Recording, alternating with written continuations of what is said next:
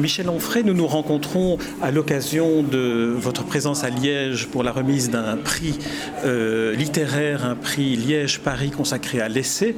Mais c'est sur Albert Camus que j'aimerais vous, interviewer. Ma première question concernant Albert Camus et vous est euh, est-ce que ce n'est pas Albert Camus qui est peut-être le philosophe et l'homme le plus proche de vous euh, C'est difficile de répondre à votre question parce que c'est très immodeste de répondre oui. C'est quand même un grand personnage, c'est difficile de, se comparer euh, à lui, mais au fur et à mesure de mon travail, j'ai découvert plein de points communs, de fait. Enfin, je veux dire, euh, un, père ouvrier agricole, une mère femme de ménage, la pauvreté dans l'enfance, la misère, la province, pas Paris, pas normalien, pas agrégé, ne faisant partie d'aucune tribu, de gauche, mais pas insultant pour la droite euh, en même temps de gauche, mais critique avec la gauche autoritaire, césarienne, euh, robespierriste, euh, etc. la solitude, le tempérament anarchiste, enfin mille choses qui font que de fait le nietzschéisme, le goût du le goût de la nature, la passion pour Tipazin, le soleil, la mer, le sable, enfin toutes ces choses-là, toutes choses qui ont fait qu'effectivement j'ai découvert au fur et à mesure que ce portrait était d'une certaine manière un, autoportrait en creux, mais j'ai pas voulu euh, insister euh, là-dessus parce que ça me paraissait vraiment très immodeste. Mais l'immodestie n'empêche pas qu'il y ait des, points de similitude, notamment dans votre démarche aussi. La démarche que vous entreprenez lorsque vous abordez, lorsque vous présentez les, philosophes, est une démarche qui s'appuie sur la biographie, c'est une sorte de psychanalyse de la biographie. Lorsque vous abordez Albert Camus, vous abordez par exemple le mythe de Sisyphe en disant c'est une autobiographie de Camus. Oui, vous avez raison. Ma, proposition depuis euh, dix ans à l'Université populaire, c'est de faire une lecture nietzschéenne de la philosophie et, des philosophes. Alors qu'est-ce qu'une lecture nietzschéenne? Nietzsche nous dit dans la préface au Gai Savoir qu'une philosophie, une pensée, c'est d'abord la confession d'un corps. C'est l'autobiographie d'un corps et qu'on écrit toujours à partir de soi. Vous avez parlé de psychanalyse, vous avez bien raison si on prend soin de dire que la psychanalyse c'est pas Freud et que euh, tous les grands concepts freudiens euh, proviennent de, Nietzsche. sauf que Freud a considéré qu'il pouvait soigner, guérir et prendre de l'argent au passage et ça c'est pas du tout nietzschéen. Mais l'idée qu'effectivement, à l'origine d'une œuvre, il y a une libido, un inconscient, un corps, une chair traversée par des, douleurs, des souffrances, des désirs, des envies, des passions, etc. Ça, c'est une idée qui me conduit. Et de fait, on peut, on peut en faire la démonstration. Tous les philosophes ont procédé comme ça. C'est-à-dire qu'ils ont tous puisé dans une enfance, dans un terreau, dans un milieu, euh, dans une adolescence, euh, dans un paysage, pour pouvoir nourrir euh, leur œuvre. Donc c'est ma proposition, dire effectivement, enracinons les philosophes et les philosophies dans un corps et dans une chair qui elle-même est dans un temps et dans une histoire. Et c'est une proposition a priori modeste, mais finalement démesurée, parce qu'on fait vraiment une relecture de 25 siècles d'histoire de la philosophie. Alors Albert Camus a partagé son œuvre en, trois grands axes, euh, le romanesque, le théâtre et la philosophie. Euh, dans, la comparaison et dans, l'analyse que vous faites de l'agressivité que Sartre manifeste et les philosophes officiels, disons, manifestent à l'égard de Camus, vous évoquez le fait qu'il n'est pas seulement philosophe, mais aussi romancier et dramaturge. Est-ce que ce n'est pas là, d'une certaine manière, sa force aussi, d'avoir pu incarner dans des personnages, dans des protagonistes de théâtre, la pensée philosophique? Oui, bien sûr, mais vous savez, c'est comme ça que ça se fait aussi à l'époque l'époque. Hein. Regardez Sartre, il est aussi romancier, philosophe, dramaturge, euh, journaliste aussi, un peu moins que Camus, mais bon, ce sont des gens qui considèrent que les voies sont multiples, pour parvenir à, on dira, la vérité. Mais des guillemets quand il s'agit de Sartre, mais quand il s'agit de Camus, ça me paraît clair, il s'agit de la vérité et de la, et de la justice.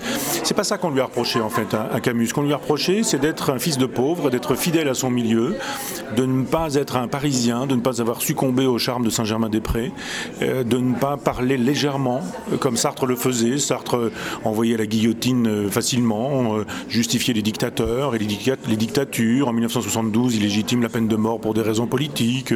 Il soutient la fraction de l'armée rouge, il soutient les Palestiniens qui font sauter des avions. Enfin bon, Camus considérait, il meurt en 1960, hein, donc c'est très en amont d'un certain nombre de faits dont je viens parler, mais Camus considérait que les mots pesaient lourd et qu'on ne pouvait pas jouer avec les mots. Les intellectuels qui sont nés avec une cuillère conceptuelle dans la bouche, comme Sartre, il suffit de lire les mots, sont des gens qui considèrent qu'après tout, on peut, on peut jouer avec les mots, que ça n'engage pas. Euh, Camus, il sait très bien que euh, parler le français, par exemple, c'est parler une langue étrangère, qu'il faut l'apprendre, qu'elle n'est pas donnée dans une euh, configuration familiale qui était la sienne. Son père meurt alors qu'il a 8 mois, est, son père est au front, la guerre 14-18, il est donc orphelin, il est boursier, sa mère est quasi muette. sa grand-mère le frappe. Donc évidemment, la langue française, pour lui, c'est une acquisition et on ne donne pas des coups de pied dans ce qu'on a difficilement acquis. Sartre, en revanche, euh, issu de la famille Schweitzer, euh, connaît les livres, le monde des livres, l'écriture, il a vu son grand-père corriger des épreuves. Euh, donc des années plus tard, ça fait vraiment deux tempéraments. Camus ne méprise pas la langue, ne joue pas avec la langue, considère que les idées c'est lourd, que c'est lourd de conséquences, qu'on ne peut pas envoyer les gens comme ça facilement au combat en disant yaka, il faudrait, on devrait, en justifiant le FLN et, en considérant que après tout ça mange pas de pain d'envoyer les gens euh, euh, assassiner, égorger et se faire égorger alors que soit on est bien au chaud dans son appartement de Saint-Germain-des-Prés.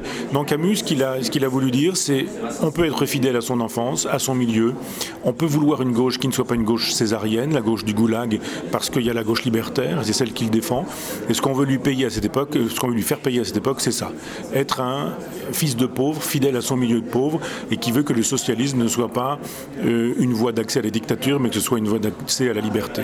J'aimerais qu'on revienne quelques instants à la littérature. Lorsque vous évoquez Nos à Tipassa d'Albert Camus, est-ce que d'une certaine manière vous n'y trouvez pas ce qui peut être une sorte de, condensé de toute la philosophie hédoniste, c'est-à-dire une sorte euh, d'harmonie entre soi, la nature et le fait que euh, la mort est au bout du chemin et que ce chemin il faut le parcourir en en jouissant? Vous avez raison, c'est huit pages, Nos Tipasa. C'est vraiment presque rien au bout du compte. C'est un immense poème à la gloire de la nature, de la vie, de l'amour, du plaisir, du désir, du corps, de la chair, de l'exercice du corps. Et, euh, en même temps, c'est un, une prose magnifique. C'est une prose magnifique. C'est-à-dire que euh, Sartre, lui, aurait pris euh, des tubes de coridrane, il aurait écrit 600 pages absolument incompréhensibles pour justifier ce genre de choses. Camus, il est dans la quintessence de l'expérience existentielle.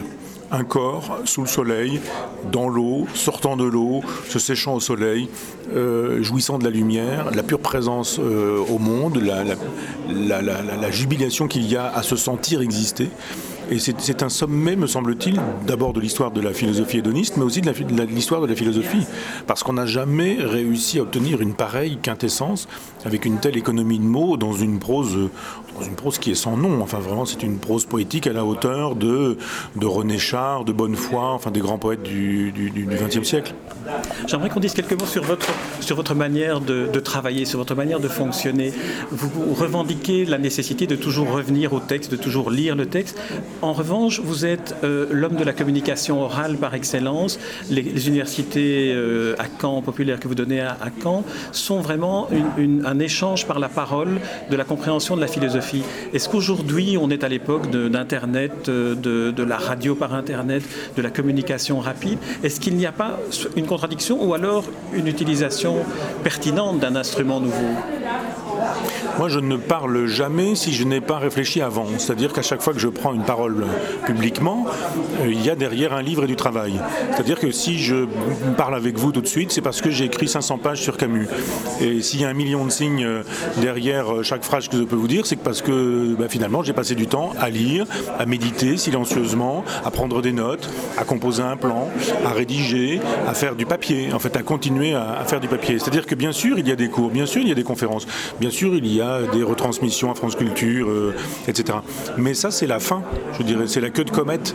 Euh, le, noyau dur de la comète, c'est un travail de méditation, de lecture, de réflexion et d'écriture. Je voulais évoquer la, réceptivité que ça permet, la réceptivité plus grande à la philosophie que permet l'utilisation de, l'oralité. C'est vrai, vous avez raison, mais la, grande, la grande période de la philosophie, qui est pour moi la philosophie antique, c'était euh, d'abord l'oralité, c'était l'oral. On est sur le forum, on est sur l'agora, on rencontre un philosophe, on discute, on échange, et accessoirement, on rédige des livres. Euh, c'est vraiment accessoirement. Le, propre du philosophe à l'époque, c'est qu'il parle et qu'il agit. C'est-à-dire, on parle pour essayer de construire une vision du monde et pour proposer une éthique, et ensuite, on, vit cette éthique. Il n'est pas question de faire des livres pour faire des livres, il s'agit de mener une vie philosophique. Et, c'est ce qui m'intéresse. Il y a effectivement des livres, il y a effectivement des conférences chez moi, des prises de parole publiques, la preuve avec vous, mais il y a surtout le désir de mener une vie philosophique. Sinon, la philosophie ne mérite pas une heure de pour terminer cette interview, parce qu'on euh, on est dans, une cérémonie de remise de prix, donc il y a un peu de, fête autour de nous. 2013, euh, c'est l'année du centenaire d'Albert Camus. Qu'est-ce que vous souhaiteriez que l'on commémore, que l'on évoque, que l'on promeuve dans, dans l'œuvre de Camus et dans sa vie aussi? Vous savez, les, célébrations officielles sont toujours des enterrements de première classe. Dès qu'un ministère euh, se charge d'une cérémonie, d'une, on peut toujours imaginer que euh, ça va être un, enterrement, qu'on va distribuer les linceuls. Moi, ce que je souhaite, c'est qu'on le lise, c'est qu'on aille voir euh, en fonction de ses désirs. C'est-à-dire, si on aime le théâtre, qu'on lise Caligula, si on aime les essais, qu'on lise, et la philosophie, qu'on lise L'homme révolté, si on a envie d'aller vite, qu'on, lise Nos Atipasa, si on a envie d'aborder la question politique, lisons actuel 1, actuel 2, actuel 3, etc. Lisons-le, méditons-le. Je ne vais pas dire euh, qu'il faut lire mon livre, mais moi j'essaie de mettre en perspective la vie, l'œuvre, la biographie, la correspondance. on peut pas passer par mon livre, mais à ce moment-là, il faut passer par des, biographies. Il y en a une qui est très bien, c'est celle d'Herbert Lottmann. On peut vivre, on peut lire cette vie et voir qu'il a vécu sa pensée. Et ça me paraît extrêmement intéressant, là aussi, de, promouvoir ce critère, c'est-à-dire dire un philosophe, c'est quelqu'un qui aura mené une vie philosophique. Et ça ne se sait qu'à la fin. À la fin, malheureusement, on, le sait, euh, Albert Camus a mené une vie philosophique. J'invite chacun à s'en inspirer, pas pour vivre la même vie, ça n'aurait aucun sens, mais pour voir comment ça se construit, une vie philosophique. Michel Onfray, je vous remercie. Je rappelle le titre de l'essai que vous avez consacré à Albert Camus, L'ordre libertaire, la vie philosophique d'Albert Camus. C'est paru chez Flammarion. Et comme je peux le dire, moi, c'est une excellente fenêtre ouverte sur l'œuvre de Camus qu'il faut aller visiter, explorer, toutes affaires cessantes. Merci Michel Onfray. C'est moi qui vous remercie.